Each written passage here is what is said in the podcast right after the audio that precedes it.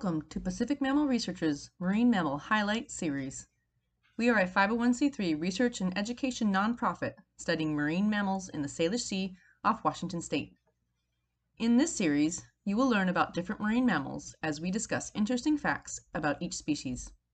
This is our way to geek out, share some information, and have some fun. We hope you enjoy the series and be sure to follow us on Instagram to vote for which animal we talk about next. And without further ado, welcome to the PacMam podcast. Uh, I'm Cindy. And I'm Kat. And this week we're excited because we get to talk about our study animal of interest. Finally. and it, it goes well because it piggybacks off of the uh, last week where we got to talk about a harbor porpoise paper, uh, our last episode. Um, so, but we this wasn't just our choice, um, even though it seemed like it might be because you know it's our animal. But uh, we did put the poll up. It was against uh, the spotted dolphin, which is another um, species that I've studied quite intensively uh, in my career. And so it was very interesting. It was quite quite close uh, for a while. I know it got closer. I was like, oh, it's a slam dunk harbor porpoise, and then it was like all of a sudden those sneaky little votes started coming in. It was like fourteen to three, and we're like, wow, okay, I guess it's harbor porpoise. And then it was like I think it was like seventeen to fourteen or something like that at the end. So um, thank you all for voting, and uh, thank you for choosing the harbor porpoise. Although spotted dolphin would have been fun as well. Um, so we've, you know, we've talked a little bit about the harbor porpoise already um, in some of the other papers that we've done, and we did do some um, episodes on uh, the papers that we've done, but we're going to talk a little bit more in depth about what we know about these guys. And um, so I'm going to start off, and you may be noticing if you've a regular listener that Trevor's not here. Um, Trevor is super, super busy. Uh, he's out on the water almost every single day as a naturalist, and uh, just there's a lot going on. So he's taking a break for the month, um, and he I think he should be back next next time. So we're gonna fill in his shoes, uh, and Kat and I will take over his sections. Thankfully, he left us with an easy one for us. So yes, like, Thanks all right, well. we know a little bit about these guys. So. I mean, hopefully, hopefully. Uh, yeah, right. Well, we do and we don't, right? And we'll talk about that. Good point. Um, so I'm going to talk about the uh, the their appearance first. Um, and so these guys are the second smallest cetacean in the world. The small, the only thing smaller is the vaquita. And we should honestly do a do one about the vaquitas. Yeah. I mean, I think we did a part one before, but um, yeah, there's very few animals left. It's one of the most endangered. I think it is the most endangered. I think uh, at this cetacean. point it is yeah, there's only about 10 left in the world. Um, so anyway, that's the smallest cetacean. And the next up is harbor porpoise. So it, it, there's a possibility that the harbor porpoise could become the smallest cetacean if, if the vaquita don't make it, but we're hoping that doesn't happen. So they're small, so they're about five, five and a half feet, uh, about 150 pounds, like 135 to 170 pounds. So I always kind of say it's like an average smaller human uh, size, but they are kind of short and squat. so as most porpoises are, they're not long and slender and svelte. Um, they are kind of more piggy. and I have, oh, put a pin in that. Great leading. One, one of the leading. one of the one of the names. Um, oh, we'll um, find out. Ooh, so the um, so they're they're they're basically portly. Um, and the one thing about so a main difference between dolphins and porpoises, um, which will help us get a visual of these guys, so um, the main thing is that dolphins generally have a snout or a, a rostrum or a beak, we call it. It's basically their mouth. Um, but porpoises don't. They have that more blunt face. Uh, if you think of a killer whale, which is actually a dolphin, so one of the exceptions to the rules of a dolphin having a rostrum, but that kind of blunt face is what all porpoises have, uh, all the seven species that there are. So they have this blunt face. Um, they have a smaller triangular dorsal fin. Um, it's more shark looking like than a curved falcate dorsal fin that you see in a dolphin. Mm-hmm. Um, and um, and then the other the other thing between dolphins and porpoises is that porpoises are generally a bit more solitary or smaller groups, and dolphins dolphin dolphins is whoa um, dolphins new um, dolphins dolphins I like it though. Uh, they are found in larger groups and a bit more gregarious and social, but we're again put a pin in that because we're going to talk about sociality with these guys and what we know. Um, so that's the main differences between dolphins and porpoises. So they got that blunt face, triangular fin. Those are going to be the most obvious things that you're going to see. Um, for harbor porpoises, they are um, kind of dark gray, and maybe Kat's going to talk about some of the other names that they're called. Um, the uh, because they're dark and small. Um, but they have kind of a darker gray on top, uh, sometimes to a like a dark brown, or it's kind of brown grayish depending on the animal. Um, and there can be we do see some variation in that of animals that are quite distinctly gray and some that are more kind of muddy. Um, and then they have kind of this along the lateral uh, line, they have this it more melds into being more white on the bottom. So they have that counter shading, which is uh, pretty typical, um, but uh, not black and white like an orca or a Dall's porpoise. So darker gray, lighter white, and then they have um, this little uh, stripe from the from the pec fin up to the mouth, which is like a little. And I think yeah. it's they also say it's like a chin chin strap. Um, I think. Like, is, well, that's the chin strap, but um, yeah, just underneath they have like a little bit darker coloration kind of under mm-hmm. under the chin area. Um, and um, we'll talk about the um, well, I'll just talk about it now. So the the, the that that coloration pattern that's on the side um, that goes from the dark to the light uh, is actually distinctive per individual, and that's something that we've just kind of well, not there's a paper many, many years ago that said this is individually distinct based on stranded animals, but they're so hard to take photographs of and they're so small and they seemingly don't have markings like dolphins do, where they have the nicks and scars in the dorsal fin and stuff. Um, so nobody's really been like, you know what, I'm going to try to photo ID these porpoises. That's a great idea. and also with old film, it would be, it would be, you couldn't do it um, right. the cost would be too much. You'd have to, you know, develop all that slide film, and then one out of every, you know, 50 might be usable. so until the, the advent of digital photography and some crazy people like us that are are like, yeah, this is really hard. Let's go try and do that. Uh, it's awesome. Um, so right. uh, we and another group in California in at Golden Gate. Oh, um, um, they're now at the Marine Mammal Center. Um, started doing photo ID on these animals, and that's what we use. We use that pigmentation pattern on the side, the scars uh, of the uh, that can unfortunately accumulate on individuals, um, and then the shape and stuff of their dorsal fin. Um, we also use those as indicators as well. So um, that is kind of a new thing that's in the research for harbor porpoises is photo ID, which was not done before. And there's more groups now that are coming out and going, oh yeah, you know what? We can get with the zoom lenses, we can get some good pictures of these guys and um, and be able to photo ID them. So um, so we can do that with the coloration patterns they have on the side of the animals along with their dorsal fin. Um, so I think that's about it for their appearance. Um, yeah, I think so. They're they're, they're cute. Yeah, I know that they're um which I'll talk about in just a moment. Um, but actually, this kind of leads in nicely. Is I know that there are some phenotypic differences between the majority of harbor porpoises and the I think the specifically the Black Sea um, harbor porpoises. Yeah, they they look a little bit different. I think they're a little darker, if I'm not mistaken. I think so. Um, and I think that's one where it's like a, a, you would be looking at the two comparative comparatively, you could see them more easily than if you would just look at it by itself. Sure. Yeah. Um, and there, there, there is, there is females are slightly larger than males. Um, oh, a dark gray chin patch. That's what they called it. There you go.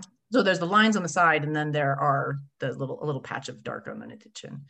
Um, but the females uh, are slightly larger than males, but again, that's like in the averages, right? Like it's like okay, well, an average, these guys are like you know five inches bigger than those guys, so you would not be able to look in the water and go, that's a female, you right. know, like you can for like a California male sea lion. Like, well, that's a male, obviously.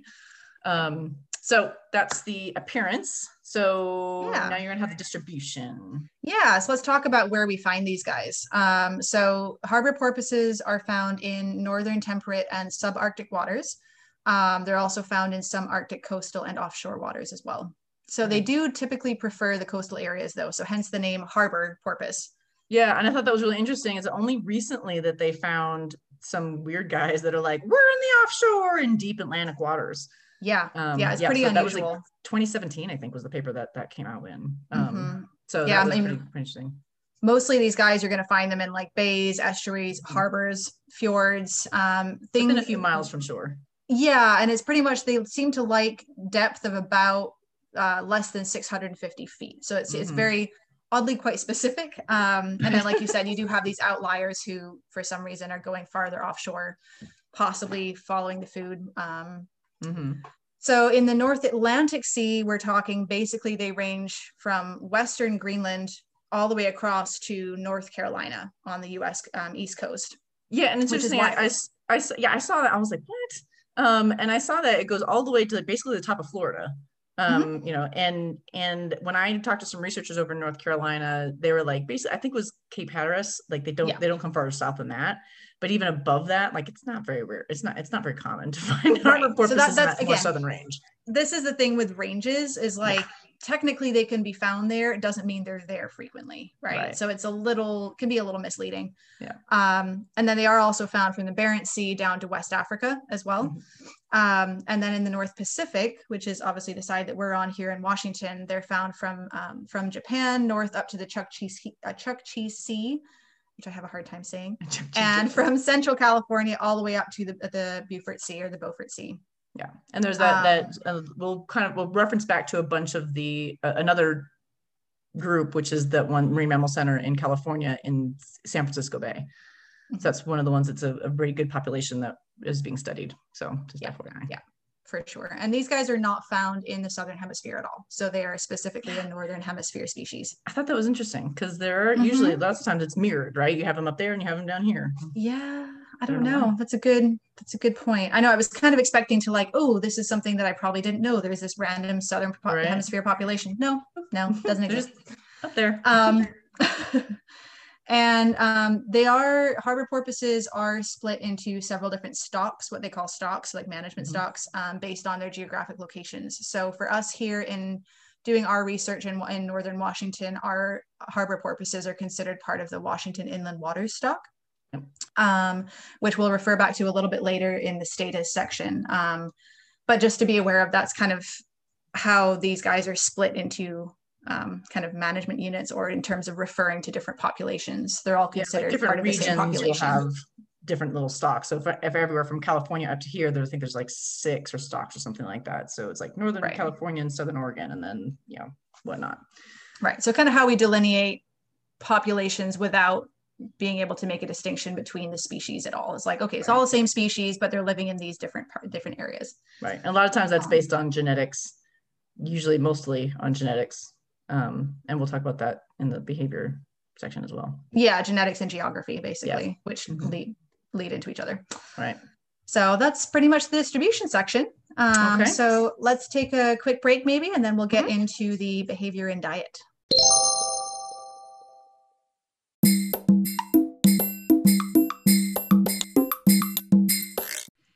And we're back. Hope you had a good break. We had a nice little uh, little chat in our during our break.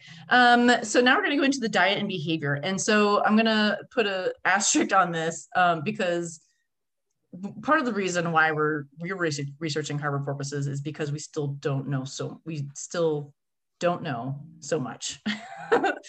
um, I like to kind of say that, you know, where we were 30 years ago with dolphins is where we are now with porpoises, where mm-hmm. people are starting to be, be more interested in them. We have the ability to um, listen to them and to uh, observe them and take pictures of them and, you know, that kind of thing. Um, so we still have a lot to learn about these guys, but we're learning some really interesting stuff that is shedding some light. And that's what we're really going to be talking about today. Um, so, and, and fair warning, there's going to be quite a bit of us in here because because obviously this is our main study animal. Us being PacMam, by the right. way. yes. Um, so that's you know Pacific Mammal Research here. we are that our that's our main study animal, and along with harbor seals. Uh, and so we do we have found out quite a bit in the last couple of years, and so we'll be chatting up our stuff as well. So, um, so for diet. Uh, so these guys, uh, it's real interesting because they're, you know, they're along the coast, so that you're not going to find them diving really super deep. Um, they feed on a lot of uh, different taxa, uh, different prey species, and um, but there hasn't been a, a, really a whole lot of studies. I think there is just, you know, two studies that were here in the Salish Sea for our animals in what they eat, um, and there's a few others from um, down in California. Um, but they mainly eat fish that are 30 centimeters or less, right? So not very big, kind of foragey fish, if you think of that type of fish or size. Um, so, and it kind of makes sense because they're small, right? they're the second smallest cetacean, so they're not going to eat giant things. And they're usually they're swallowing them whole typically. So that's the other right. thing to remember here is they're not masticating their food like these porpoises are grabbing a fish and just swallowing it. So yeah, and you know, uh, if I had it with me, the um, you know, their teeth are I I knew their teeth were small, but like, yeah, they're like uh, uh millimeters, less, like, like, millimeters. Yeah, millimeters, yeah. And sometimes only half of that tooth is above the gum line. so it's like, eh, you got a millimeter. So, I mean, I thought they I knew they were small, but when I got them from the, you know, Stranding Network for educational stuff, I was like, oh my God, this is ridiculously small. So they don't really have the ability to, to rip prey like, like the, like orcas can, or some other, other even uh, bottlenose dolphins and stuff can. Um, so yeah, they are swallowing it whole. So again, that small fish are going to be, makes sense. So there were um, the, the two, two main studies that were done um, Pacific herring is is top on the list for both of them. Um, sardines are pretty pretty common. Uh, walleye pollock and Pacific hake are also very high. Like the herring and hake uh, in our area are, are pretty the, the big ones. Um, but they can eat sculpin, they can eat anchovies, perch. Uh, one had a lanternfish, which I thought was really cool. Uh, uh, eulachons, plain plain fin midshipman, blackbelly eel pout. Uh, and that one's interesting because depending on the study that you looked at um, and when they, what animals they were doing and what season it was, eel pout was uh, higher than in another season or something like that. So the, the amount of these indiv individual species can vary based on the season and their prey availability. Um, you sand lance, also important, Pacific sand lance, uh, rockfish, northern sculpin, sand dab, uh, the coxcomb, mussel worms, which is probably just because it ate a fish that had a worm in it. um, they do eat squid, um, and uh, they had their there's some family of crustaceans in there as well, but that's kind of like probably not very very it's not very many of those. Just happens to be found when they did uh, the necropsies. Um, so they, they will eat squid and stuff like that, but mainly it's these these these, smaller forage fish. So they will dive um, they can dive for quite a few minutes, but usually their dive times are one to two, three minutes. You know, they're, they're pretty quick. They're not diving real deep because they're not in super deep water. Um, in our area, it's about a hundred-ish feet at, at, the deepest part that they and they forage there. Um, but the important thing to remember about these guys in diet is that they have a super high metabolism and they live in really cold waters. So what's interesting with them compared to other marine mammals um, is that they can't last as long without food. So, you know, gray whales or humpback whales, they can they can last for quite a while without eating, um, and even dolphins um, can last quite a bit of time. Um, but these guys, if they're already not doing well, they could die in as little as three days without food. So again, mm-hmm. a super healthy animal probably could last a little bit longer, but um, that's kind of like you know, it's that's really short time. yeah marine mammals well and that's the thing it's like a lot of that is normally conferred by your size right so the bigger you are the more body fat you can maintain and then you have those reserves exactly. And mm-hmm. so these guys you have the, the double whammy of the high metabolism and a small body size so they can only carry so much blubber at one time and still move through the water. Exactly. So, so they just don't have those stores to be able to use it longer. So they have to find consistent reliable uh, food resources and prey to eat. Um, and on that with reproduction harbor porpoises can, uh, depending on this, the area or the, um, the, the, population, will reproduce every year or every other year. Their, um, their gestation is about 11 months. Um, they nurse for eight to 12 months. Um, they usually mate and give birth in the summer months. So between May and two is late as September, depending on the area, but usually July, August, um, that time frame. So if you're a female harbor porpoise, you can be lactating and pregnant for most of your life. Right? They start reproducing at three to four because their lifespan, um, for what we know, again, we don't really know, uh, is anywhere from eight to 24 years, which is a big range. Right. Um, kind of a huge difference. right.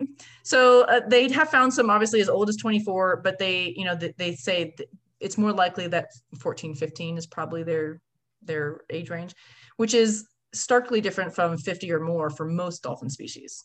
Right. So they live life in the fast lane, as they say. So they start reproducing younger because if you die younger, you got to start earlier. so at three to four, they start reproducing. Females can be lactating and pregnant at the same time. The costs for lactation and pregnancy are intense, and especially lactation. Uh, it's the same thing for humans. Um, you need like 300 extra calories a day for a human for pregnancy, and you need like five or 600 for lactation. Um, so the females in particular really need to find those resources consistently uh, and make sure that they can get the food that they need. So that bleeds into some of our behavior where the we what we found is that you know these animals generally 30 centimeters or less that's the fish that they're eating well we had a, a volunteer that was out taking photographs a couple years ago for us and she documented them coming up to the surface and had a really large fish in its jaws sideways so again as kat said earlier they eat their food whole. So the fact that they're carrying it sideways is weird in the first place. You, you can't really swallow that that way. Um, but what we ended up and we then we ended up uh, documenting that a couple more times. I'm like this is really weird. I've not seen this before. Salmon is not part of their diet here as far as we knew from the um, the diet studies but lo and behold we had some ichthyologists because we are not fish people take a look at the photographs we had and they were like yeah that's it, that's pretty much going to be a salmon there's really not much other thing it could be and then one of the pictures they were like yeah it's pretty sure it's pink so, and these are like adult salmon, and it looks like you look at the pictures and you're like, you cannot fit that down your gullet. There's no way. You're, it's like half the size of you. Um, so, but they're catching it. Um, and so, so we documented that, and then we talked to our colleagues down in San Francisco Bay, and they were like, "Yeah, we've documented them chasing after these big fish, and they have their what we call their stationary drone, the Golden Gate Bridge, super awesome. So they can just stare down at them at the and the below, and they were documenting them same thing going after these things but they're american shad which is an invasive species that was introduced about 50 years ago or so. Mm-hmm. um, and so but the same thing they capture it and they hold it sideways and then uh, eventually at some point they reorient it and then try to swallow it. Because we're like we didn't get to see that. We don't see them ingesting it in either of our studies because they dive down and you can't see them. But we're like it, it, it was foraging behavior. That's what they were doing so we were like well if they are trying to eat it do they choke? Can you can you choke on a fish that's too big for you to eat? So we looked uh, with our colleagues into the stranding network and we're like yes you can. You, can choke on very large fish. And we documented uh, over 25 um, in, cases of this since the 1930s um, and sometimes the fish is so big, it goes all the way down to the stomach and the tail is still sticking out of the mouth. Because again, think about it like these animals are five and a half, five feet long. Right. Like this is not a long porpoise. and these American shad and salmon can get a couple feet long themselves. Right. We're talking so. like big fish. Yeah. So what happens is that it goes down because their esophagus and their trachea are separate. Um, so because they have the blowhole up here and their eating hole over here. So when it goes in, it can dislodge the trachea, the, the, the goose beak was called, that comes down to connect to the lungs. Um, and it basically dislodges that. And then they, they can't get it back out. And so then they suffocate and die. So what the really interesting thing was, because we were talking about females and their needs for cost, you know, their needs for energy. And so we looked at, and for the ones that we knew the sex of, um, over 92% of them were female I think only like one was a male. Yeah, and, it was like one male. Yeah, and then like close to 87% were, were reproductively active. So it's really interesting because that goes to like if this is the if these animals are if if that life history the pregnant or lactating females are the ones that are doing this that are trying to do that risk and then maybe paying the price for it could that you know that'll affect the population differently than if it was males doing it because you just mm-hmm. don't need as many males as you do females. So, um, so that was just really interesting. You know, this one picture, we're like, oh well, that's okay. So now we know that at least on the Atlantic, on the Pacific side, they do attempt to eat salmon, uh, and we did find one that got caught in a net up in Alaska um, that had it in in its stomach, so it did eat it. Um, and in the Atlantic, salmon has been salmon, some salmon salmon salmonoid species have been documented in their diet, um, but again, not the big ones, um, as far as we know. Um, and so you know that's something new and interesting that we didn't know. And we were trying to actually look at that and compare to to the atlantic side because american shad is native over there. And do they just not try to eat those guys? Because they're like oh, yeah i know those guys aren't good to eat. They might get stuck um, and that our guys over here haven't learned that yet because this is an invasive species we don't know um, so um, that's their kind of eating and behavior. Um, they do need, I've saw a couple different places that it said they need up to 10% of their body weight a day uh, in food. So if which would make are, sense. Yeah, if they're 170 pounds, then you have to eat 17 pounds of food. Mm-hmm. How many forage fish do you have to eat to make 17 pounds of food? Right. So like hundreds. Um, so again, and, that makes a lot of sense where, where you might want to try for a larger fish just to right. reduce that energetic amount. Exactly. Bang for your buck. I can see one of these versus chasing 500 fish. That sounds yeah. great. Um, and we, there are some other studies that have shown, you know, possibly continual feeding where they feed like just like all day because of the rates that they had for echolocation. And, and there was some debate on on the uh, what surrounded that study and and how they collected the data. But it does it goes along with these guys need to eat a lot. How much they need to eat is debate and then who they're eating changes how much you need to eat right the fat content mm-hmm. and everything else in the different species will also play, play a role so basically we know this we just found out this we still need to know so much more about harbor porpoise diet because we obviously don't know enough um, so uh, on the other behaviors we talked about reproduction um, basically the, i'll go into the, kind of the social behavior we don't know uh, spoiler alert here you go we don't know, we know nothing um, they um, they generally are more shy, quote unquote. Uh, they don't like boats in the way that dolphins or even other porpoises do. They don't they don't really bow ride. They don't really wake ride. I'll put an asterisk on that. Um, they don't approach boats like those other species do. They are more just like, I'm going to be over here doing my thing and you can just stay away and that'd be great. Um, and so they are have thought because that and also because they don't have whistles at least that we know of they don't have whistles um, that we know other species use to communicate with each other they term them more asocial right they're, they're only found in groups of one to two maybe three up to 10 occasionally you'll see aggregations of 100 or 200 we still don't know why they do that maybe it's just a big party who knows um, but they're smaller groups. They don't seem to vocalize as much. Um, so they think they're kind of asocial. But we found they do wake ride. So we've seen that multiple times um, a year in our study site. They just do it differently where the boat goes goes through and then as the wake is, you know, going, they're like, wee, and they do it a couple times and then probably go back to feeding, which is what they're needing to do most of the time. So they do, and I actually heard someone else on one of our uh, discussions uh, on Facebook with some other colleagues and stuff that they have seen a, a harbor porpoise bow ride, I think. Mm-hmm. I was like, ooh, really? Right. That's crazy. Um, and but so we do see them wake ride. We do see them leap out of the air. Um, it's not that common, but we do, and we have realized that that's mating behavior, at least most of the time, that we see them completely come aerial out. And that's because we worked with our colleagues down in California and they have that great footage from that stationary drone they have um, of documenting that behavior.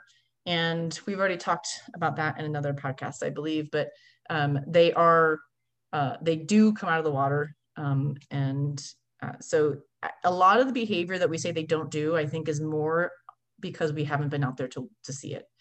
And that's right and it's maybe a little more subtle too than we had, right. you know, that we're used to with other cetacean species. Yeah, exactly. You know, so it's like, oh, they, they do this whole thing and it's obvious, you know, like, well, maybe it's not. right. I mean, they're when they leap out of the water, it's obvious, but uh and on the social thing too, if you haven't listened to last uh last podcast, mm-hmm. Um, we actually Cindy and I went through a new paper that was talking a little bit more about the social versus not social aspect of harbor porpoise um, hunting strategies right. as well. So make sure to check that one out if you want more information on this kind of stuff. Yeah, and we mentioned in that one too that there are some vocalizations now that they've documented that were not used for echolocation and finding food. They were social clicks. Um, so again, it's these, I, they, they are social to some degree. What level they are compared to what we're, we're used to seeing with dolphins is a whole other story. But Mm-hmm. I, I don't think that they are asocial as they have been labeled for so long. It's just, we need to be out there to, to look at the, to look at it and see and know what's going on. Um, and that's why we're out there. And we've, again, we've been out there for seven years now. We've got, found out some pretty interesting information about these guys. So there's lots to be able to learn about them. Um, but I think that covers most of their behavior. We, we don't really know their social structure um, because of, we just don't, their grouping pattern is, is different, I think, than dolphins.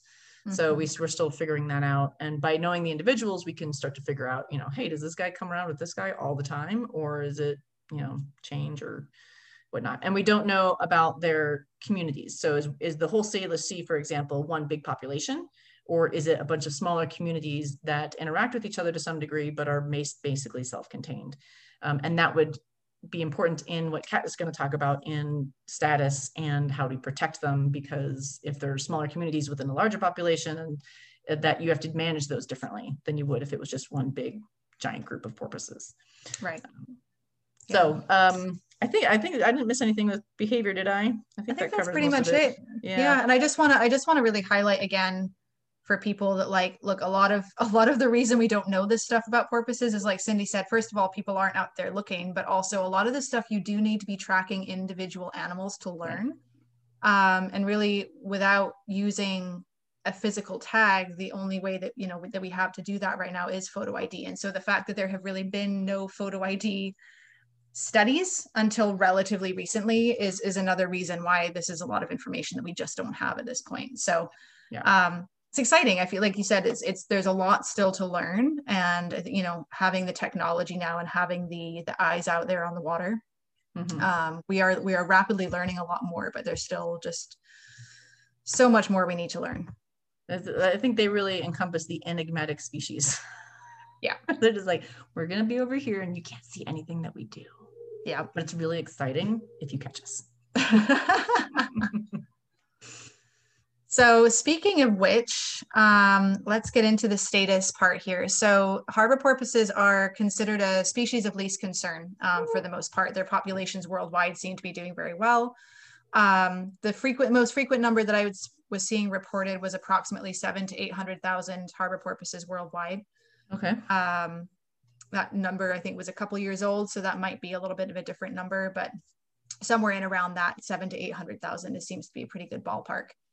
Um, they are protected by the Marine Mammal Protection Act throughout their range and by the CITES Appendix 2 document as well.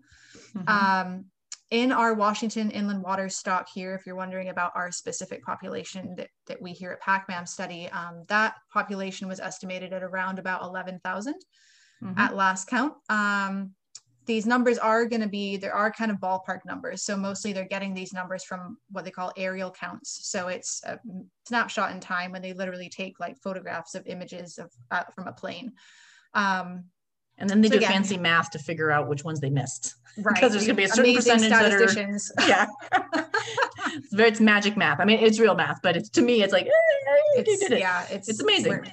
We're, not statisticians. so- No, no, no, no. It's very But they, yeah, they they make up for what they they know that they're going to miss a certain amount based on dive times and just wave conditions and things like that. So they buffet all that in to get that make that estimate. Right, right, exactly. Um, so, like I said, the majority of them are considered a species of least concern, except in the Black Sea and the Baltic Sea. Um, and these populations are listed as endangered and critically endangered, respectively. So, the Black Sea population is listed as endangered, the Baltic Sea uh, population is listed as critically endangered.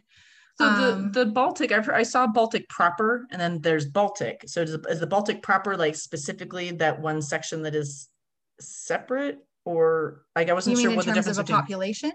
Yeah, I just heard saw that term a couple times where it was like, well, there's the Baltic Sea animals, and then in the Baltic proper. Oh, I wasn't interesting. sure. I'm not I'm good not with sure. geography, especially not European geography. Yeah, that's a good question. I'm not actually sure on that one. Um, I wonder if they they might maybe they're just in a specific part of the Baltic Sea. That's what I'm thinking is that there's a Yeah. certain part that they're um there's like the critically endangered. I said, yeah, like 500 animals left, Mhm. something like that. Yeah. Yeah, and it's I mean it's pretty interesting. Like we already mentioned in the beginning, you know there are phenotypic differences, so appearance differences, um, and there are also genetic differences between these animals. Um, what what you find? Uh, I did. It says the Baltic proper subpopulation of the harbor porpoise was categorized as critically endangered on the red okay. on the IUCN red list. So I think they have just like a, I think they separate the the Balt that from the rest of the area around there. Okay. Um, the North Sea because it's all the like North Sea harbor porpoises, and then they're like the Baltic proper ones over here. They're like in the Baltic, right, right over here in this section.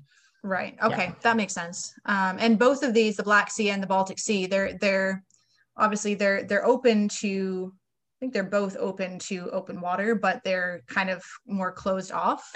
So I thought so. I know the the Baltic definitely is because it looks like it. It's kind of like there is. um it looks like it's closed off, but if you like go in, there is a little bit that goes to the sea that you can see, but it's it is very very closed off. Yeah. Um, it's like around Denmark. Right for the yeah. yeah our, there's like a little there's a listeners. little tiny pathway between some of the islands there. Yeah. That you can get back out to the North Sea. Um, the the Black Sea though. The Black Sea is it's open it's, through Istanbul, but it's like a tiny channel. Really? Yeah. So it's connected to, I believe, is it the Mediterranean? Let me. Oh yeah, the Mediterranean there. Okay, so I see Istanbul. It's connect, yeah. So oh my God, you have to zoom in so far to see that. Yeah, because so I mean, unless you get channel. Yeah, unless you zoom in completely, it just looks like Istanbul is completely uh, goes across. Mm-hmm. So it makes sense as to why these populations versus other ones might be genetically isolated, right? So yes. you actually have a little bit more of that geographic isolation. Um, and it's thought that the Black Sea specifically, it's thought that that population became separated from other populations during the post-glacial warming of the Mediterranean Sea. Mm. It's quite interesting. And that population also specifically was hunted. So part of the reason that they're so in danger now is that they were hunted to near extinction in the 1930s. Mm-hmm. Um, so it was between the 30s up to the 1980s. So actually very, very recently. Jeez. And it's resulted in around about a 90% population decline. Oh my God. So you have this captive population in this sea that they can't, yeah, they really can't get, get out. out. of. I mean, very easily. Right. Um, makes total sense. Yeah. Um, I didn't realize so, they were hunted. Mm-hmm. So that actually leads nicely into the threat section. Um, mm-hmm. So again, dedicated hunting effort is, you know, historically has been a problem for for some populations. Not necessarily all, I don't think, but again, these ones that are more contained right. It makes sense that they they would be a source of food a food source for people. Um, and the other main threat is um, entanglement and bycatch. And actually this is where i first heard about harbor porpoises actually mm-hmm. i grew up in, in scotland in the uk and bycatch is a huge problem especially off the south coast of england. They're particularly susceptible to things like gill nets and trawling. Mm-hmm. um, anything that has that large net that's going through the water column um, and also a lot of those are, are, targeting those smaller forage fish that the porpoises are in and out trying to feed on. Um, so that's really one of their main sources of mortality in today. Um, is there, yeah, there's still huge rates of bycatch of harbor porpoises. Yeah, and, and so and that's an important difference between the US and, and Europe though, because we don't really have that problem here anymore. Gill nets were banned, at least in, in most of the U- US. Um, there are some still uh, tribal fisheries that use them, but that's part of the reason why we think the, the the porpoises came back in our area because the gill nets mm-hmm. were removed basically. Um, but it's still a big problem over in Europe. And because the porpoise is their main cetacean species over there, that's everywhere, yeah. um, they still have quite a big, a big problem with that. Mm-hmm. So populations um, are, you know, different. The threats are going to be different depending on what's, what population you're at. Right, exactly. So this is again, this is the slight danger of talking about overall mm-hmm. numbers of a population, yeah. a global population. They're not they're not having the same experience. well, even within the North Sea, right? We do, yeah. there's a paper that just came out about that, talking about the porpoise, the harbor porpoise decline in the North Sea. But the North Sea is a very big space, and so they say like there's these some populations are going way down, these other ones are actually doing okay or possibly going up, and like why? Why are these ones do, not doing good? Why were those ones doing okay? And do they mix? You know, we don't know their migration. Some of them migrate offshore with seasonally um, other ones we don't know, you know, we don't know what happens here in the Salish Sea, if there's any kind of seasonal migration around the area. You know, that's important stuff to understand in order to figure out which animals are being, uh, uh have which threats that are more important for their population. Yeah, and I think it's one. I mean, the harbor porpoise in general is a great example of why fine scale research is needed because mm-hmm. there are so many differences with harbor porpoise populations when you look at the fine scale information. Like, oh, these guys like high tidal areas, these guys don't. Like these guys, you know, these guys forage all the time at night. These guys forage throughout the day. Like it just they're they're very individualized or specific to the location that they're in. It seems. Um, yeah, and um, and on that, like talking about the foraging, it's very common for those tidal those uh, tidal currents. So, where you have those rips currents going through that they use the the that barriers to catch the fish. So it's very common in a lot of places. Um, and even in our area that is, but they don't have the same relationship with those currents that they do in other places like in Europe that they've researched, right? We didn't see a huge connection between tidal phase and and as they did. Um, and so there's, it, it depends on the, the, topography of the ocean. It depends on the porpoises. It depends on the fish. It depends on that whole ecosystem or environmental variables there. Um, so that's an, an, an, important one to, to have that distinction. Yeah. Yeah. Yeah. It's very interesting. And when you do start diving into harbor porpoises specifically, you start to realize why that's so important. I think they're mm-hmm. just a really great species to, to model why that's so important. Exactly. Um, so pollution, obviously, like most marine mammals, that's another big problem for these guys. Um, they are typically found around coastal areas and harbors, areas that have a lot of human activity. So they may be more inclined to get dosed with pollutants that are in the water, runoff from, from towns, from cities, from harbors. Mm-hmm. Um, that can lead to disease susceptibility as well um, for sure. And that's a that's another issue for harbor porpoises. Um, one of our colleagues is is researching that in our area as well, looking at the disease occurrence and incidence in harbor porpoises in this area and what how that's changing. And there's that that new fungal disease that that popped up, and it was mo- found more often in harbor porpoises than it was in any other marine mammal species here, even though they did find it in other ones, but they seem to be more susceptible, susceptible, to it. Mm-hmm. Yeah. Yeah, and then the other main threat for these guys obviously is just ocean noise. Um, in addition to shipping noise and boat noise, which is the usual ones that we talk about. Um, the other thing for harbor porpoises to remember is that a lot of, um, with the onset of a lot of renewable energy sources, and this is especially a big thing in the UK right now and in Europe where they are installing a lot more marine renewable energy sources. Um, what are the noise impacts of that on the harbor porpoise? Um, the use of pingers or seal seal scarers or seal mm-hmm. deterrents on, uh, you know, various fish pens and that type of thing that are like high pitched, um, high pitched pingers basically that are supposed to scare the seals away from these fish pens. That's right in the harbor porpoise vocalization range, which I'll talk about in just a second. So things like that where just you know when we're trying to make better decisions we also have to look at how that impacts the animals in the environment that we are now choosing to impact in that different way so Right. And that, that pile like construction, like pile driving to create docks and things like that is also a big, a big issue. Mm-hmm. Yeah. So with that, let's get into some fun facts to wrap up here. Okay. So first of all, we already talked about why they're called the harbor porpoise specifically, but I did actually learn something on this one because we're like, oh, okay, like we're gonna probably know a lot of this and like do right. some fun research around the side. But this was actually really cool. We had some fun with this last night. So um, the, their Latin name is Phocoena phocoena. The word phocoena in Latin actually means pig. Oh, okay, that's what I thought. I thought that was right. right yeah. So that's that's for all pig purposes. Pig. So I think all purposes are phocoena something. Yeah, it's phocoena phocoena phocoena for the Atlantic. It's phocoena phocoena vomerina for the Pacific, and it's phocoena phocoena something else that I can't remember for the Baltic. Right. The, yeah or the no the black sea sorry not the baltic the black sea. Black sea gotcha. So yeah so phocoena itself actually means pig or pigfish. So when cindy was talking earlier about how porpoises are sort of all generally like short and squat um apparently the the people naming them back in the day thought so too.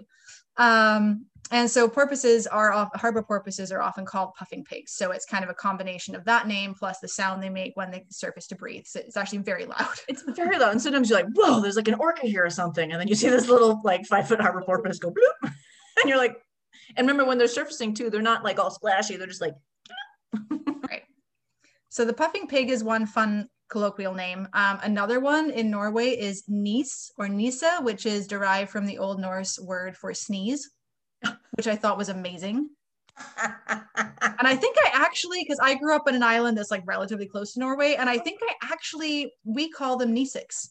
In Shetland, their oh. their the colloquial term is Niesix, and I'm like, oh, dude, that's related to the Norwegian name. Had no idea. calling them sneezes. That's adorable. Isn't that adorable? I loved it. I thought that was great.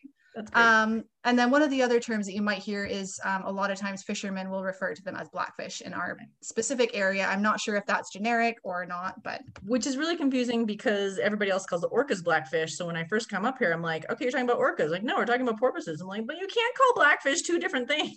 right. So let's talk about that for a second. So this is a colloquial name that's termed because they are dark and small and you know they're Right. around the fish.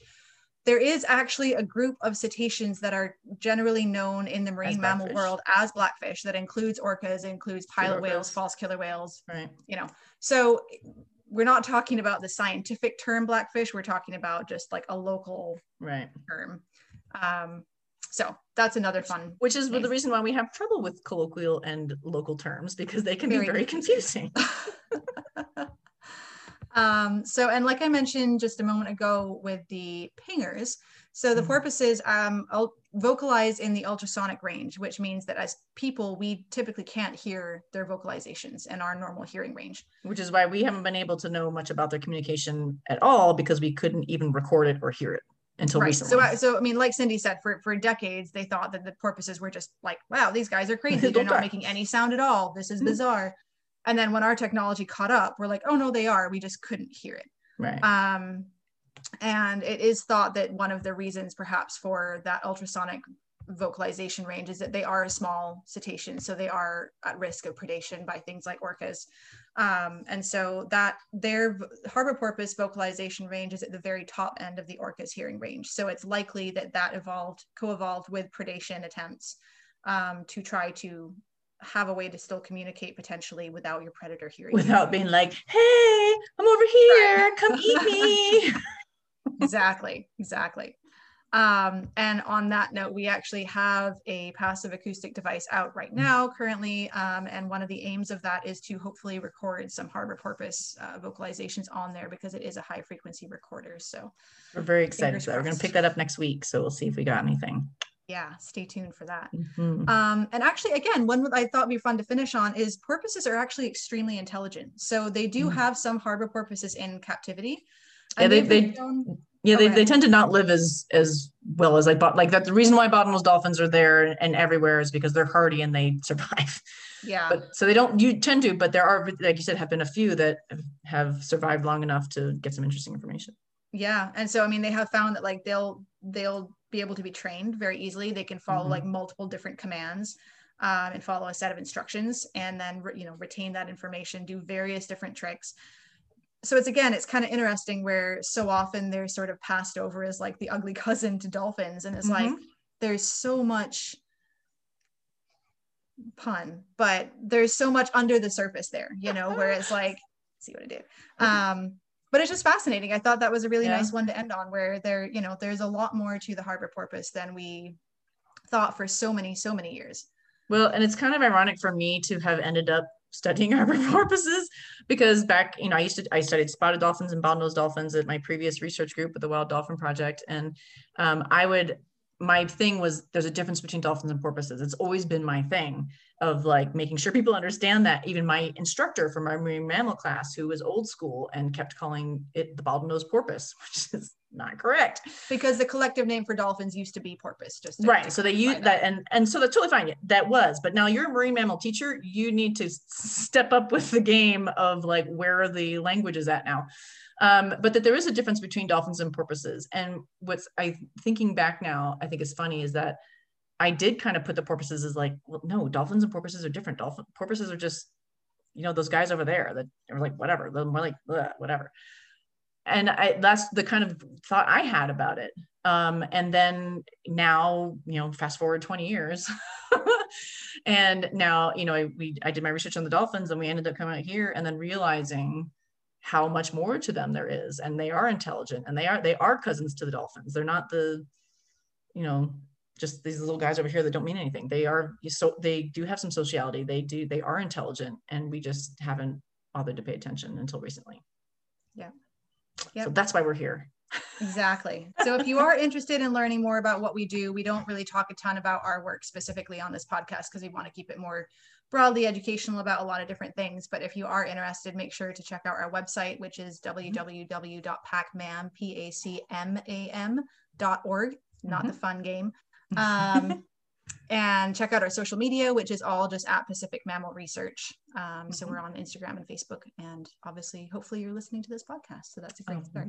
and we have our YouTube, our YouTube channel that has quite a bit of, of the of these um, podcasts, as well as some other educational content, and we are continually trying to put more and more on there for everybody to um, to learn from.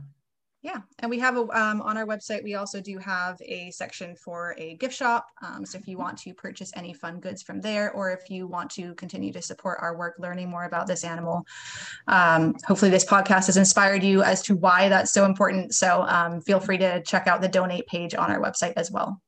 Exactly.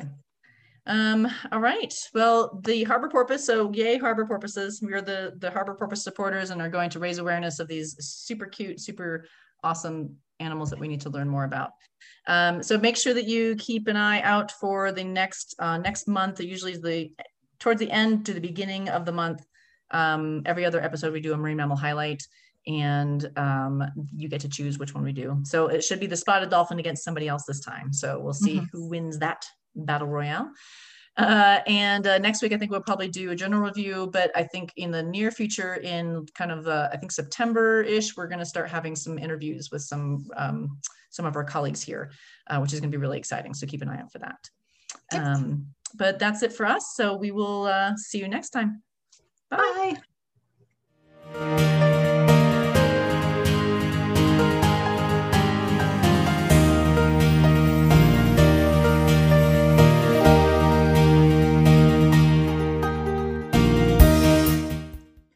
This was brought to you by Pacific Mammal Research, a 501c3 nonprofit organization. To learn more about the species we discuss, check out our blog. Head to our website, www.pacmam.org, that's P-A-C-M-A-M.org, to check it out. Also, help us continue providing fun and educational content like this by donating today. Your help is how we can continue to do our work and share it with you. Thanks.